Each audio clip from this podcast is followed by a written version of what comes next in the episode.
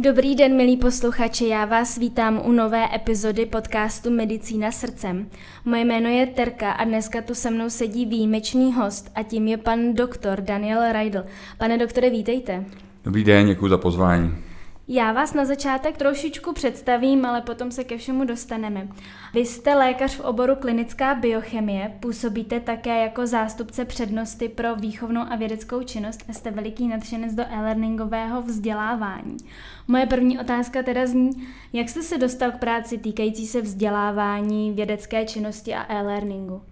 Asi eh, je zatím taková snaha pořád něco měnit. Vždycky mám pocit, že to měním k lepšímu ale někdy je to jenom opravdu pocit, že potřebuji změnu, potřebuji jít do něčeho nového, ale když to vemu od začátku mé profesní kariéry, tak jsem dostal příležitosti. Dostal jsem příležitosti a tam zatím stojí eh, pan profesor Racek, že jsem mohl učit, mohl jsem se pustit do předělávání testů na mm-hmm. našem předmětu. No a pak jsou eh, další, ne nadnárodní, ale univerzitní projekty, kde zase tu příležitost dala profesorka Králíčková, Mm-hmm. Tam, eh, jak, jak je to o těch příležitostech, o, o těch lidech, tak je to hodně o tom prostoru a tam zase mám neuvěřitelné možnosti nebo neuvěřitelný prostor na, na našem pracovišti. Je to pro mě velkou inspirací pro spolupráci s dalšími lidmi, že třeba ten prostor tolik nedávám, tak si na to musím dávat pozor. tak vy už jste tady naťuknul, že je vás víc v tom e-learningovém týmu. Co tedy všechno děláte? Co je vaší náplní práce? E-learningový tým je rozsáhlejší. Já mám, ne, nechci říct pod palcem, ale máme takovou jako teroristickou buňku tady eh, s děvčaty s Kristýnou Mizerákovou, s Luskou Pešanovou, a teďka nově s, s Monikou Kubalovou, kde se snažíme hodně týmově spolupracovat. Je to teda boj, je to těžký pro mě, musím se to hodně učit, narážíme na spoustu, spoustu problémů. Teď takovým nejpalčivějším problémem, co řešíme, je takové to nastavení zodpovědnosti. Jestli je lepší dát na všechno standard, na všechno pravidlo a ty si zodpovědná za tohle a ty si zodpovědný mm-hmm. za, za něco jiného, a nebo víc eh, si předávat ten štafetový kolík tak nějak jako kam až doběhne ten jeden, tak ten druhý na něj eh, naváže a určitě to nemá jednoduché řešení, je to spíš nějaký ad hoc adaptace na, na, na to prostředí. Ale děláme podporu na, na fakultě, snažíme se dělat podporu třeba Zoomu, eh, Teamsů, eh, máme velký eh, studentský tým, přes 50 mm-hmm. studentů s námi spolupracujeme, na to máme speciální předmět, to jsou ti studenti, kteří nahrávali přednášky v minulém roce, snažíme se rozvíjet věci, jako jsou podcasty podcast. a, a třeba, třeba další kreativní věci, zahraniční studenti dělají něco podobného. Takže to je eh, taková ta jako avantgarda nebo právě ty změny, které děláme často, tak eh, ty se v téhle té teroristické buňce snažíme aplikovat velmi rychle. Hmm, já teda musím říct, že bez vás a bez e-learningového týmu by náš podcast vůbec nevznikl. Takže moc děkuji za to zázemí, který tady máme na fakultě. Myslím si, že to je docela dost unikátní. No, my spíš děkujeme za to, jak, se, jak jste to dostal do takových výšin a jak vám to jde. Děkuji. Já vím také, že jste se podílel na založení postgraduálního vzdělávání nebo na takovém portálu, který se nazývá Postudium. Mohl byste k tomu říct trošku víc a čím se tam zabýváte nebo co vše ten mm, portál nabízí?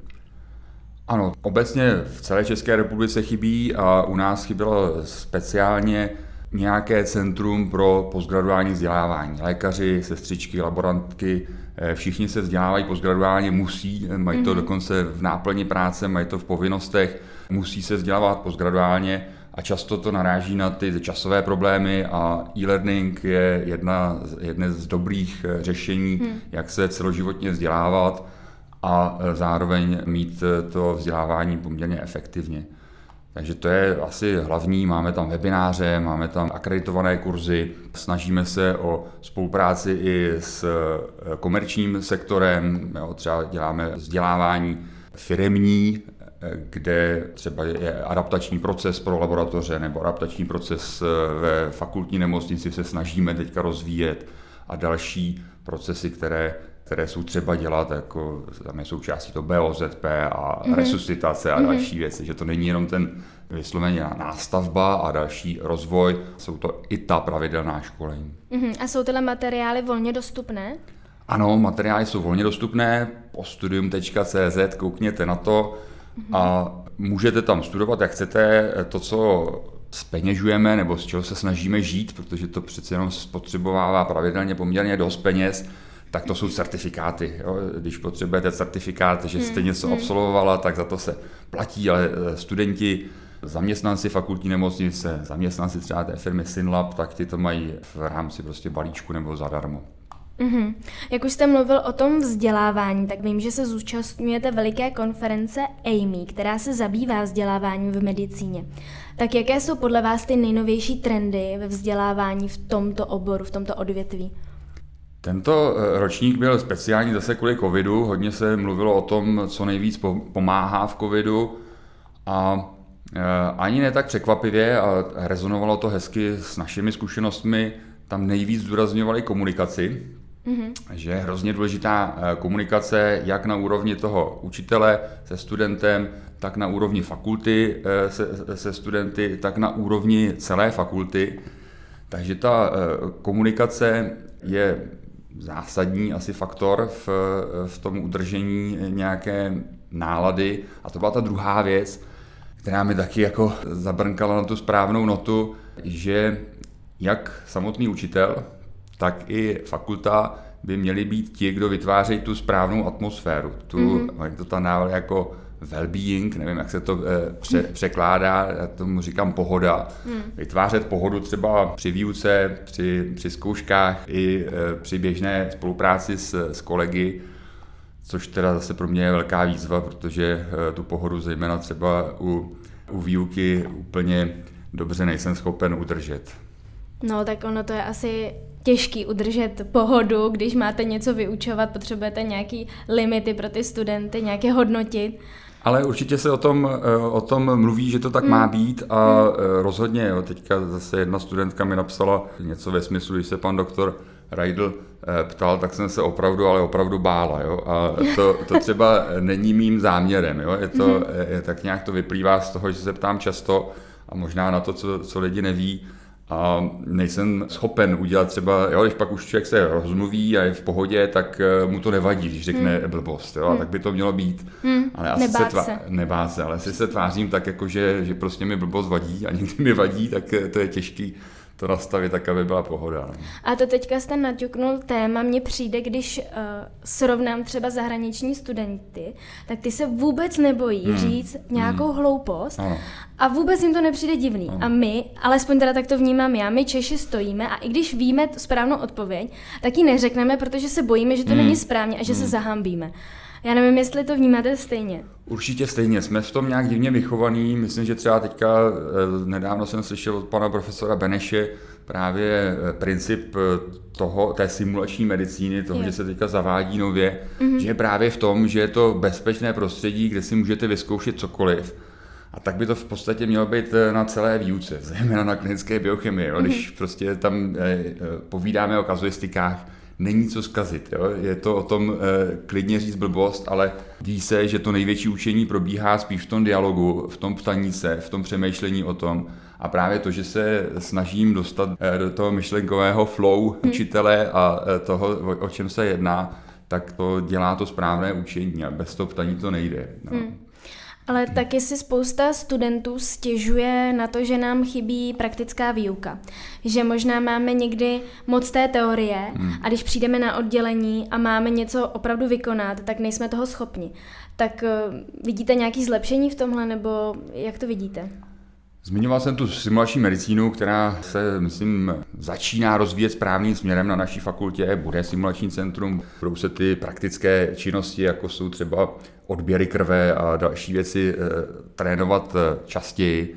Ale i tak, je tam velký prostor na hmm. zlepšení a spíš než, bych si říkal, že máme málo prostoru, málo eh, času věnovaného praxi, tak spíše to o tom říct si jasněji, jaké činnosti by měl student po absolvování medicíny umět.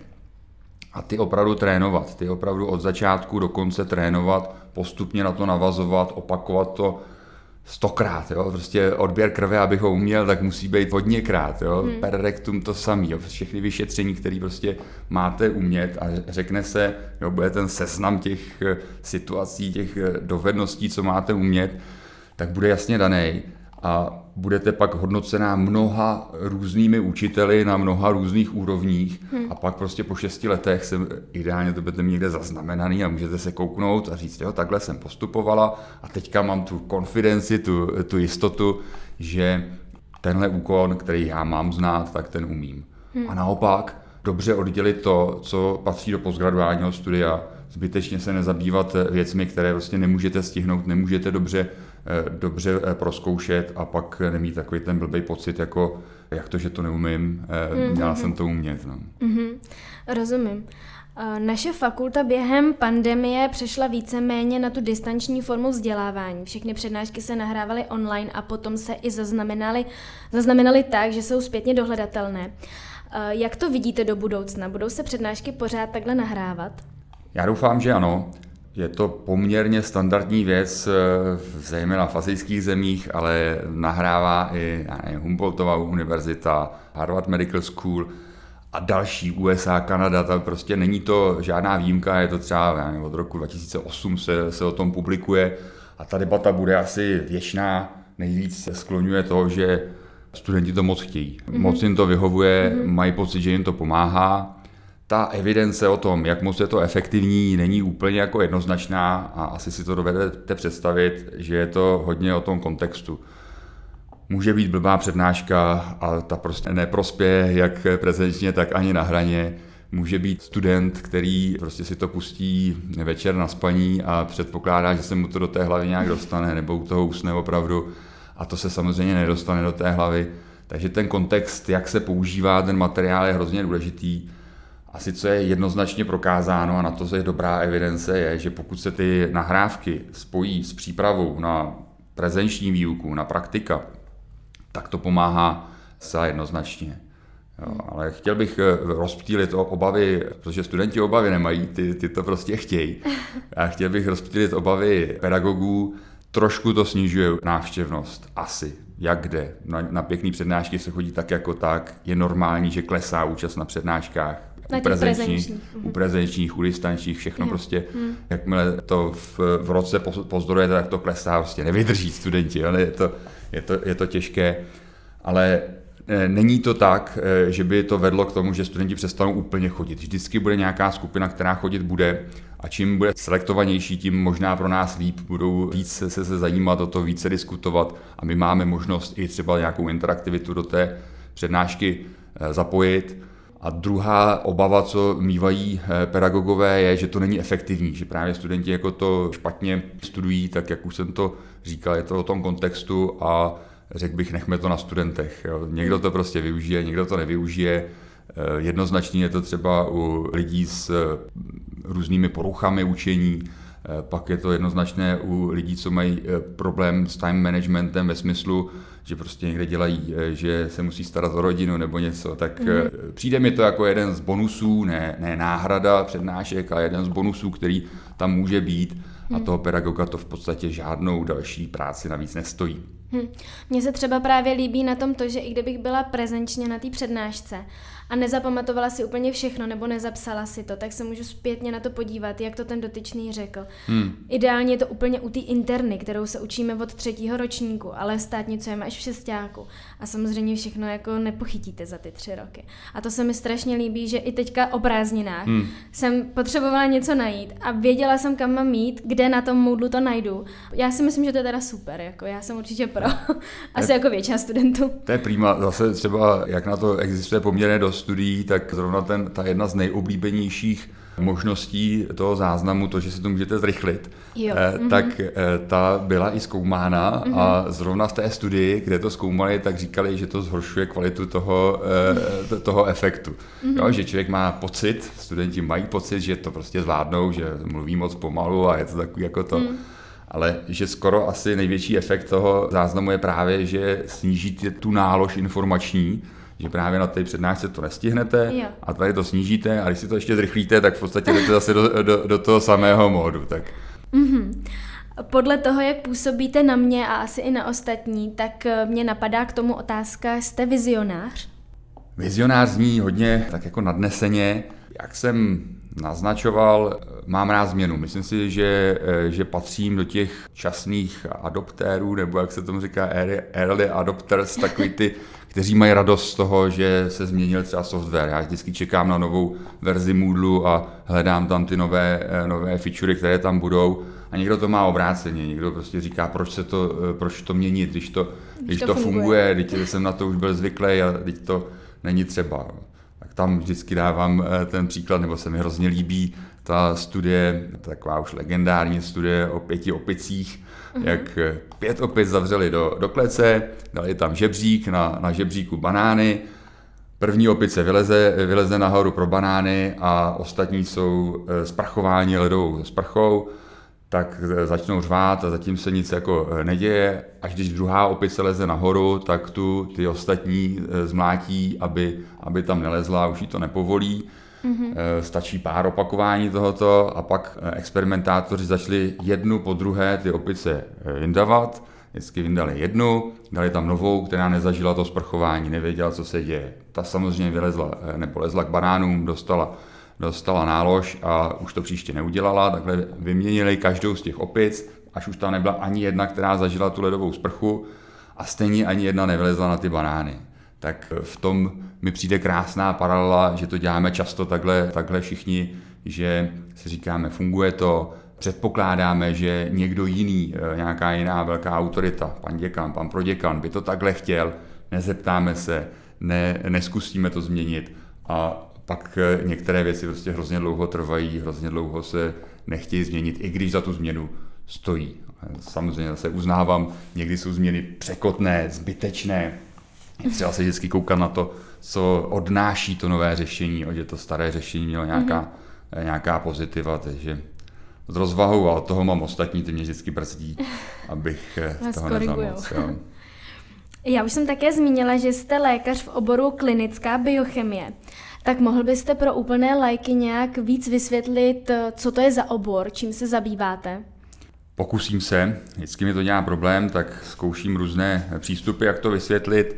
Eh, nedávno mi napadlo přirovnat to k rentgenologům, tím, eh, kdo eh, popisují vlastně rentgenové snímky CT a tak, tak, tak jak popisují rentgenologové snímky, tak my popisujeme čísla, popisujeme data, data z laboratoře, a popisujeme na různé úrovni. Je to na té úrovni třeba nemocniční, když nejdu rovnou na nějakou celostátní, mezinárodní a tak, i, i tam působíme třeba standardizaci a harmonizaci. A když to e, zkusím popsat na úrovni nemocniční, tak je to třeba zavádění nového markeru. Mm-hmm. Objeví se nový marker, vy musíte třeba změřit, eh, vyrobit referenční rozmezí, co je normální. Musíte zjistit, jak se normálně chová v čase, jestli se mění vlivem třeba fyziologických rytmů, ta biologická variabilita, jestli se mění normálně nějak jako v malém rozmezí nebo hodně, abyste pak mohla hodnotit ten marker v čase, abyste mm. věděla, co už změna je, co, co není. Pak často třeba musíme bojovat s komerčním tlakem. Často se stane, že klinici přijdou s nějakým markerem, že už je to jako super věc na něco a ty důkazy, ta evidence o tom, že to pomáhá, že je to lepší než to, to co máme eh, dostupné, tak jsou poměrně malé. No a takhle můžete pokračovat se stávajícími markery, příklad teďka pro kalcitonín, poměrně uznávaný marker pro zánět, pro pomoc v diagnostice sepse. U covidu se objevila potřeba rozlišovat, jestli covidový pacient má pneumonii jenom virovou, anebo je tam superinfekce bakteriální, mm-hmm. která je asi u 50% po jednom týdnu hospitalizace na, eh, na jejce tak jestli v tom pomáhá prokalcitonin a pomáhá. Eh, jo, a takhle prostě jdete, jdete po různých markerech nebo vyřadit starý marker. Jo, používá se leta nějaký marker, třeba duplicitně ještě s nějakým novějším nebo hmm. jiným. Hmm. Hmm. Tak eh, to je na té úrovni nemocnice, pak to máte na úrovni lékařů, že konzultujete zejména ty komplexnější informace, jako je třeba cirobazická rovnováha, pořád dělá problémy. To je oblíbená naše. Ano, ano, eh, budeme jít spolu mít, tak to bude se na to těším. Pak je třeba eh, hyponatrémie, taky komplexnější. Poslední je ta edukační role, ta reprezentační role, tak objíždět kongresy, zkoušet edukovat vlastní lékaře, vlastní eh, personál, sestry v preanalytice, v té nemocnici, kde děláte a případně komunikovat rovnou s pacienty, to je taky takový trend, není moc realizován, ale i ta interpretace přímá pacientům je ve škále laboratorní medicíny. Mm-hmm, takhle právě z toho, co jste říkal, to na mě působilo, že s pacienty moc do kontaktu nepřijdete. Nechybí vám ten přímý kontakt s pacientem? Já musím říct, že mě ne. Vždycky si na to akorát vzpomenu, když se mi na to někdo ptá, nebo když mi někdo naznačuje, no ty nejsi klinický doktor. A tak to je podobný u těch radiologů, že jo? Určitě, jo. A já ten nepřímý kontakt s pacienty určitě mám, přemýšlím o nich, dokážu načíst tu eh, informaci z informačních systémů, které máme k dispozici. A Kdyby chtěl a kdyby někdo měl zájem o obor klinická biochemie, tak určitě máme příležitost. Máme ordinace pro poruchy, pro dyslipidémie, vysoké cholesteroly a podobné, podobné věci. Někdy se starají kliničtí biochemici o metafilaxi urolitiázy, tam taky chodí pacienti, takže kdo potřebuje kontakt s pacientem, tak na klinické biochemii ho má. A pojďte k nám, jo. Je, to, je, to, je to prýma obor, velmi, velmi flexibilní, velmi různorodý a jak je nás málo, tak jsme hrozně žádaný. Jo. Kdyby, kdyby na to člověk měl čas, tak eh, může mít eh, úvazků hrozně moc a můžete být bohatý. Taková reklama. Jo, trošku reklama, skoro nemusíte nic dělat, pojďte k nám. tak to je, to je výhoda. A proč jste si vybral de facto tenhle ten obor? Zase v tom eh, byli lidi, moc se mi zdálo a to zdání se potvrdilo, že profesor Racek bude někdo, kdo mi Eh, obohatí, kdo mi vytvoří podmínky na to dělat vědu, kdo mi nebude bránit v rozletu a to skutečně se stalo, takže bylo to hlavně, hlavně takhle na té personální úrovni. Přemýšlel jsem o mnoha jiných eh, oborech, ale tam mi nikdo takhle nezaujal. Takže to, bylo, to byla asi ta hlavní motivace a teď mě to tam drží právě tou, tou šíří aktivit, které mohu dělat. Když už mě nebaví věda, tak jdu učit, když mě nebaví učení, tak eh, se chvíli zabývám pacienty, když mě nebaví pacienti, tak zkusím nějaký vzdělávání a komunikaci třeba v preanalytických týmech. Je to opravdu ta, ta možnost dělat něco jiného je výrazně odlišná od jiných oborů. Tam často mm-hmm. prostě do té rutiny musíte, eh, někdo vás k něčemu nutí, tady ne, že by mě k něčemu sem tam nenutili, ale ta volnost je větší. Mm-hmm. Mě by k tomu ještě zajímalo, vy kromě samozřejmě dalších věcí zkoumáte i krev. Dá se z krve zjistit, jak je na to moje zdraví? Všeobecně, nějak komplexně? Nedá. Eh, je to takový mýtus, je to podobně jako přemýšlet o tom, že udělám si nějakou jako celkovou prohlídku, abych zjistil, jestli náhodou prostě nemám rakovinu, nebo jestli náhodou se něco jako neobjevilo. Mm-hmm. Takhle se prostě uvažovat nedá, nebo dá, ale stálo by to tolik peněz a ještě stejně nedospějete k závěru. A hlavně je tam to riziko, že prostě na něco drobného přijdete. Jo. Možná jste to už zažila u sebe nebo u jiných lidí. Já osobně jsem to zažil třeba u Sona. Měl jsem Sono jater a na prvním sonu mi řekli, že tam mám kámen, velký kámen, který asi mi nebude dělat žádný potíže, protože nevycestuje, protože je hrozně velký, že mám kámen žlučníku. Pan doktor mi říkal, no možná vás to může trošku jako eh, tlačit vpravo dole a od té doby mě tam fakt tlačilo asi, hmm. asi tři měsíce. Hmm. A na kontrolním sonu tam žádný kámen nebyl, byl to nějaký stín duodena. Jo. Eh, potom jo, třeba manželka měla nějakou cystu na pankreatu, úplně benigní záležitost. A když uděláte, čím víc uděláte těch vyšetření, tím víc najdete, najdete věcí, o kterých si budete zase říkat, hm, ne, hmm. neznamená to něco. Hmm. Takže u laboratoře určitě, pokud vám nic není, nic nenabírejte. Když máte zjevný vysvětlení, nevím, kouká pacientovi z břicha nůž, tak samozřejmě asi vím, co mám dělat a asi naberu laboratoř tak jako tak, protože asi krvácí, ale nemusím prostě řešit nějaký speciální celkový vyšetření. Hmm. A jediná indikace jsou nějaké screeningy, eh, schválené screeningy, kde je prokázáno, že třeba ta choroba je častá, léčitelná, že ji můžeme poměrně spolehlivě detekovat mm-hmm. i u asymptomatických lidí. Takže to je jediná výjimka, kdy nabíráte krev, eh, když člověku jinak nic není. Hmm. Já to právě často vydávám u různých influencerů nebo i u bodybuilderů, nebo který prostě cvičí, že dělají obrovskou reklamu tomu, jako běžte si nabírat krev minimálně jednou za půl roku, nebo i častěji, abyste zjistili, jak je na tom vaše hmm. zdraví. A to jsou opravdu jako videa na, na YouTube, hmm. to tam najdete, kdy oni si tam přinesou ty papíry s těma jejich výsledkama a teď to tam jako laicky rozebírají, takže koukají jako, no CRP to mám dobrý, to je strašně důležitý hmm. marker, na to se jako zaměřte. Jo. Jako mně to přijde občas takový, jako že manipulujou tu veřejnost, až možná zbytečně. Určitě, jo. spíš se připravte na to, že se musíte eh, vyrovnat s tím, že něco vyjde špatně. Jo. Samozřejmě, mm-hmm. když se utvrdíte, že všechno je ve hvězdičkách, tak se můžete i falešně utvrdit, protože to zase nic neznamená, nebo mm-hmm. může to znamenat něco maličko, ale neznamená to, že jste úplně zdraví. Může tam někde bojit rakovina, někde se může prostě něco objevit. Jo. Takže mm-hmm. i to falešné ujištění v tomhle není, nebo si nechat eh, rozebrat vlasy na těžké kovy. Jo. Spoustu prostě alternativních možností, jak jste, jak jste zanesený tak v tom není žádná, žádná metoda, která vás jako v tom ujistí a když něco vyjde mimo, tak myslete na to, že vás to bude trápit. Může to udělat větší škodu než užitek, protože často mm-hmm. je to prostě v rámci normy, ale vy si budete říkat, mám vyšší něco, mám nižší něco, eh, měl bych něco, eh, něco dělat. A často to nevede k tomu efektu, že něco děláte.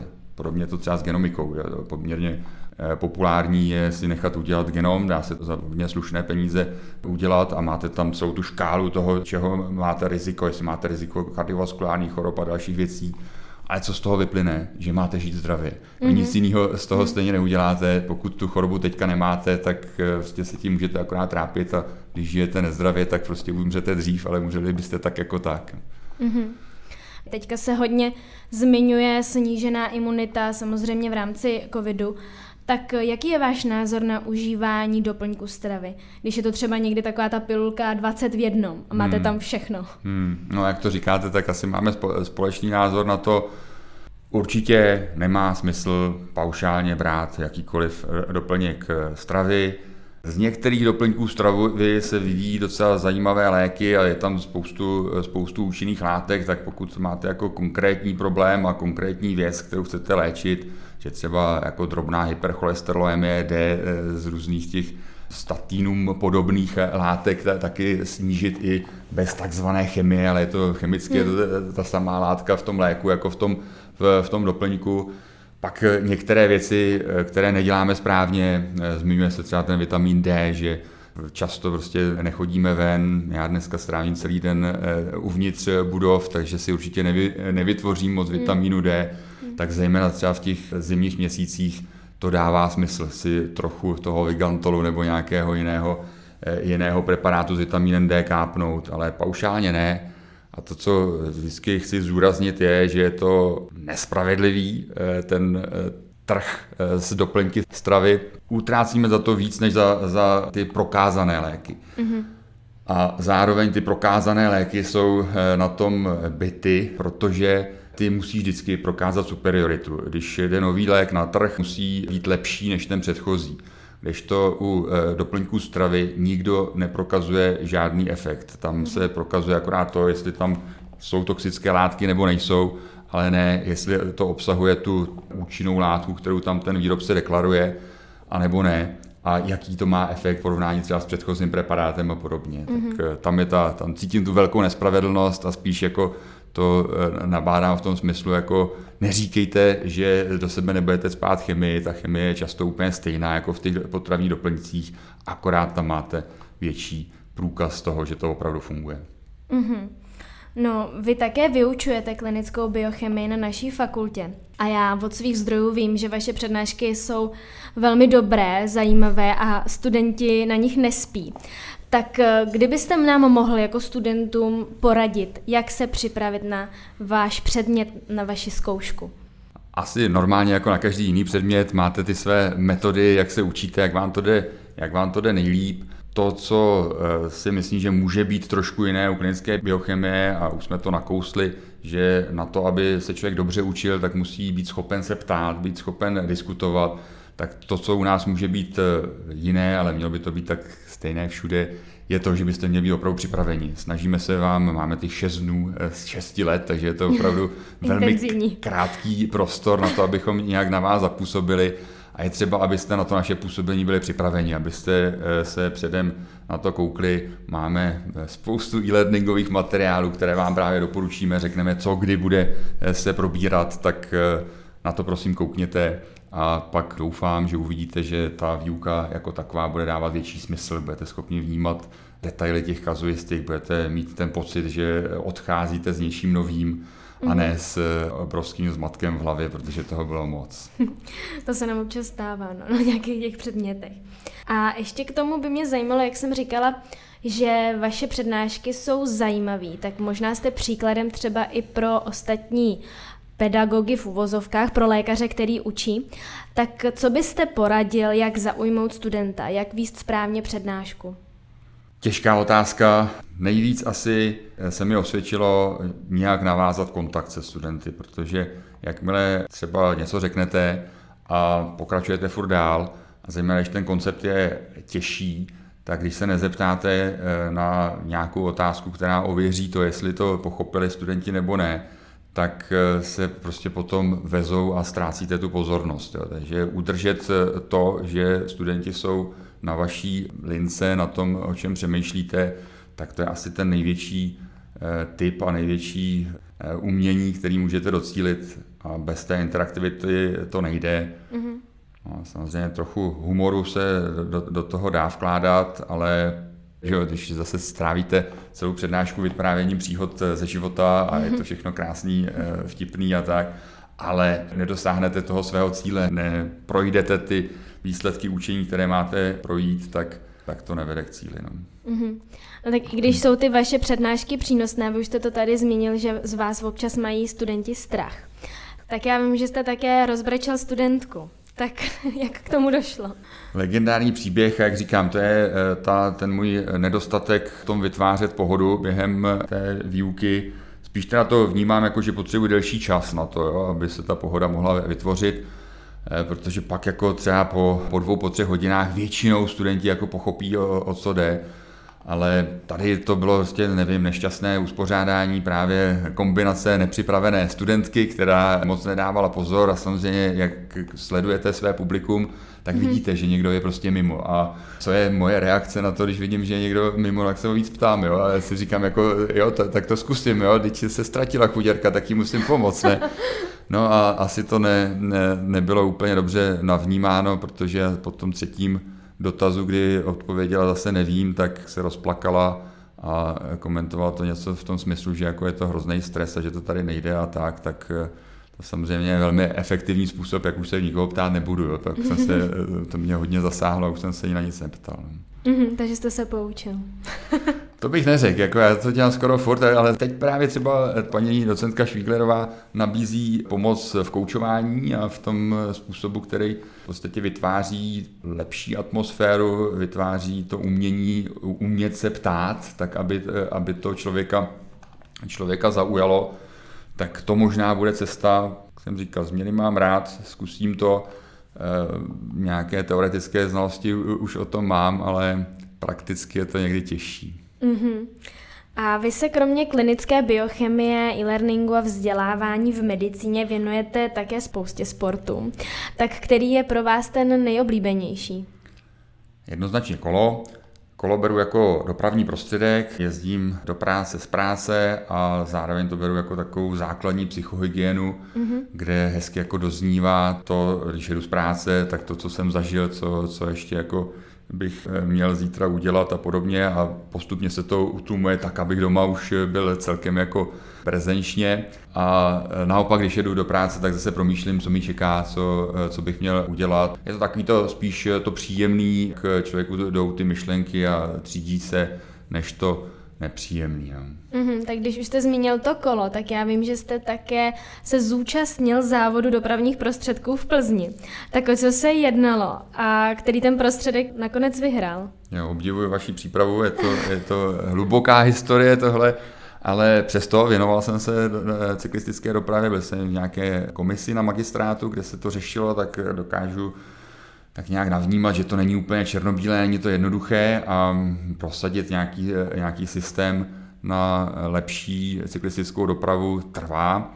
V tom závodu šlo o to prokázat, jak dobrá je třeba cyklistická doprava nebo doprava pěšky eh, a prostě nějak vysvětlit, nějak eh, demonstrovat na takovém mediálně přitažlivém příkladu, to, že ta automobilová doprava není řešení pro velká města. No. Mm-hmm. Zrovna jako na potvoru, jak se to v experimentech stává, tak to auto bylo nejrychlejší, asi o dvě minuty, a to jsme teda makali na tom kole, takže to nešlo. Hmm. To, ale o dvě minuty bylo prostě rychlejší. A odkud kam jste jeli? Jeli jsme z fakultní nemocnice na Lochotíně na nádraží a zrovna hmm. auto mělo zelenou vlnu, tak to, tak to prostě vyhrálo. No. Hmm. Ale i, i tak mediálně to bylo uh, úspěšný, což ve všech novinách o tom, o tom psali a Eh, bylo to upozornění na cyklistickou dopravu, vždycky to tam eh, zaznělo, že jako je to jedna z těch věcí, co by se měla propagovat. No tak možná jste tehdy neměl elektrokolo, kdybyste měl teďka elektrokolo, tak, tak tam jo, jste první. jo, no tak nevím, to já zase myslím, že takhle jako eh, na rovině a s tím máme jaká zkušenosti, že to elektrokolo jako není rychlejší, že to jedu, jedu rychle, a do kopce, no, do kopce hmm. tam ty důchodci vždycky tyjo, s takovým tím rovným posezem tak jako jedou, vy makáte a to... Vy tam funíte, jo, plivete krev. Další otázku, kterou na vás mám, to je taková osobnější. Málo kdo o vás ví, že trpíte idiopatickým střevním zánětem, konkrétně ulcerozní kolitidou. Jak moc vás tahle choroba ovlivňuje? Musím říct, že v běžných eh, situacích téměř nijak. Je to částečně adaptací na tu chorobu. Určitě nechci říct, že, že je to něco úplně eh, benigního, nebo že vám to nijak neovlivní život, pokud někdo poslouchá, kdo takovou chorobu má. I jsem měl docela štěstí, smůlu, jak to, jak to nazvat, eh, na komplikace. Mám ten totální tvar, byl jsem kortikodependentní, měl jsem imunosupresi, měl jsem třeba pankreatitidu jako nežádoucí účinek jednoho z těch léků, co se bere, perianální absces tak to jsem vyjmenoval ty, eh, ty negativa, která se mohou, eh, mohou stát, ale remise přišla a remise je dlouhodobá a v remisi je to celkem v pohodě. Tak kdo třeba je teďka v té fázi horší, tak vězte, že léčba je poměrně dobrá, existuje, chce to trochu trpělivosti a většinou to vyjde, že pak žijete úplně normálně, mě teďka nic neomezuje, zase jako úplně jako na chlubení to není, jako že je to nějaká, nějaká výhoda, holky se na to balit nedají, ale, ale co jsem chtěl zdůraznit ještě, eh, někdy jsem na to narazil i právě u mediků, že eh, máme tendenci hledat nějakou změnu, nějaký lepší přístupy k medicíně, ne tu západní, a narazil jsem třeba na myšlenku celostní medicíny. Mm-hmm. Zrovna to pořádali místní tady medici, setkání s jedním lékařem z Prahy, který se zaobírá celostní medicínou. Není to vojáček. Je to on. Mm-hmm. Tam jsem zaslechl a dlouho jí tam propagovali tu myšlenku, která je podle mě hrozně destruktivní, jo, že u eh, autoimunních chorob je ta choroba projevem nějakého vnitřního konfliktu. Spojují to s, s tou psychickou kondicí. Mm-hmm. A spojují to i s tím, že když ten konflikt vyřešíte, tak vylečíte tu nemoc. A myslím si, že to je, není to nikde prokázané, myslím si, že to pravda není. A je to hrozně nebezpečné, hmm. že to říkají třeba o roztroušené skleroze, o dalších eh, autoimunitách. A tam samozřejmě, co se stane, když vy budete řešit ten vnitřní konflikt, samozřejmě to doporučit, ať jste v pohodě hmm. a ať si řešíte své vnitřní konflikty, to rozhodně hmm. doporučuji.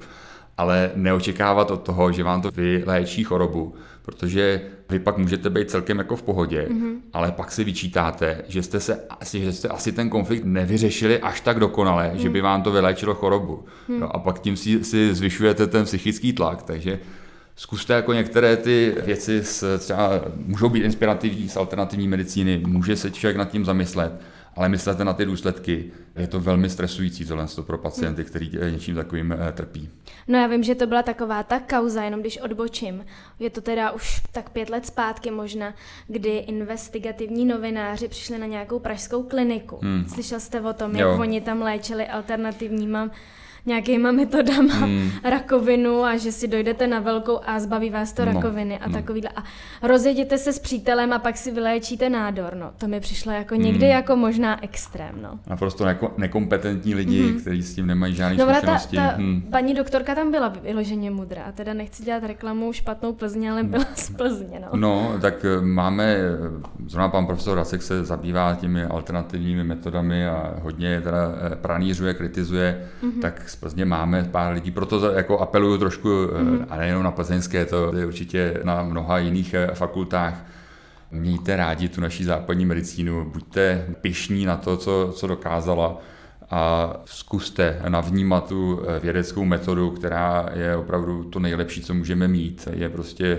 to, že můžete něco falsifikovat, že můžete něco popřít nějakou myšlenku, tak to je základem toho. Jo. Takže to není, že dogmaticky eh, věda tvrdí něco, ale vždycky, když něco zkoumá, tak tam v základu se vždycky ptá, jestli to je pravda nebo není. A když se ptá, tak to vždycky může popřít. Jo. Když to tenhle ten třeba vnitřní eh, konflikt, ten se těžko dá popřít. Jo. To, že máme skoro všichni nějaký vnitřní konflikt, to tak je. A jediný, jak to můžete prokázat, je, že budete aplikovat nějakou psychoterapii nebo něco a budete mít prostě dvě skupiny vedle sebe a zkusíte to porovnat. Jo. Ale v dnešní době podle mě neetická záležitost, pokud existuje efektivní léčba na, na danou chorobu. Mm-hmm. A vy se zabýváte eh, mindfulness nebo meditacema a pomáhá vám to potom v léčbě té vaší nemoci?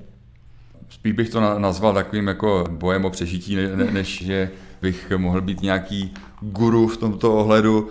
Začínal jsem už někdy na, na, na Gimplu právě jako meditací, běhalo se tam hodně, to byl Šríčin můj, eh, eh, sekta Šríčin moje, v pubertě jsem, jsem tam byl a ty měli tu techniku meditace poměrně dobře eh, zvládnutou, ale od toho jsem dost, jako nechci říct pokročil, ale ustoupil a spíš se soustředím na takové ty běžné psychohygienní návyky, jako mi pomáhá třeba ta interocepce, to třeba se zasoustředit na vnitřek, zasoustředit se na to, jak cítíte svůj tep, mm-hmm. jak to získáte takový ten nadhled nad sebou, mm-hmm. nebo právě jak jsme mluvili o tom, jak člověk jezdí na kole eh, do práce z práce, tak si dávat pozor na to, kdy eh, jen tak jako sníte a je to ještě příjemně, je to takový to do, doznívání prostě toho těch problémů a kdy přežvikujete, jo, ruminace, to, to se vidí často, možná už jste to taky zažila, zejména když je to, když máte jako nějaký intenzivnější emoční zážitek, zejména nějaký konflikt, uh-huh. takže si člověk jako dokola říká, co by řekl, kdyby to no. mohl no, udělat znovu. Nebo... Tak to mám pořád, no. A samozřejmě čím víc máte jako náročnější program a víc konfliktů, tak tím častěji to máte a může vás uh-huh. to jako dost jako sežrat, uh-huh. jo, protože pak to furt jako probíráte tak tam zase jsem eh, si zaved a je to, není to jako prostě hotový proces, jako že jsem si to zaved a mám to prostě vyřešený. Mm-hmm. Ale to eh, říct si vždycky otázku, co s tím můžu udělat teď.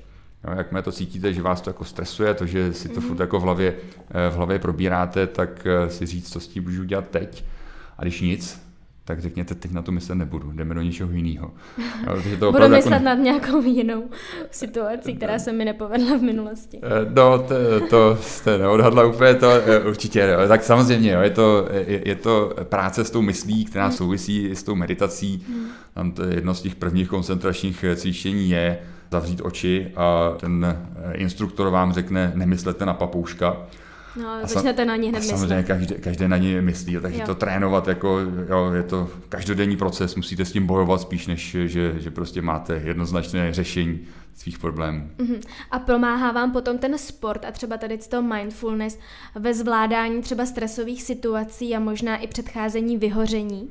Rozhodně, jo, tam eh, jak říkám, to kolo eh, pěšky chodím taky poměrně dost, nebo volejbal. Volejbal je úžasný emoční ventil, možná pro spoluhráče mý ne, ale ale prostě tam prostě ty emoce tečou, jo, jestli vyhraje člověk a teďka ten hmm. míč zvládne nebo ne a většinou to e, ještě verbálně doprovodím, takže to jde jako ven, je to takový mm-hmm. to expresivní, když to jste třeba na kole, tak jste mm-hmm. tam sama a tam právě ta e, tendence k tomu si tam přežvikovat mm-hmm. různé negativní věci může být a nemusí to být tak dobrý ventil třeba.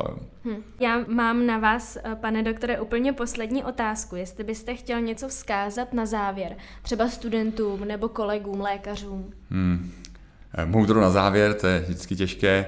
Ale na co narážím na fakultě nejvíc a obecně rozvoj čehokoliv je, že eh, se někdy lidi přestávají ptát na to, jestli to, co dělám, dává smysl. Tak to, co říkám, pravidelně, periodicky se zamyslete nad tím, jestli to, co děláte, dává smysl. Pokud ne, tak se nad tím zamyslete znovu, hmm. jestli to chcete dělat eh, dál a jestli je to, jestli to, je to tak správně. Mm-hmm. Pane doktore, já vám moc děkuji za příjemný rozhovor, že jste se s námi podělil o vaše zkušenosti a o zážitky a taky o to především, co vás baví. Přeji vám mnoho úspěchů, ať se vám daří jak v osobním životě, v profesním a samozřejmě i v tom sportu. A děkuji vám ještě jednou, že jste přijal pozvání. Já děkuji moc.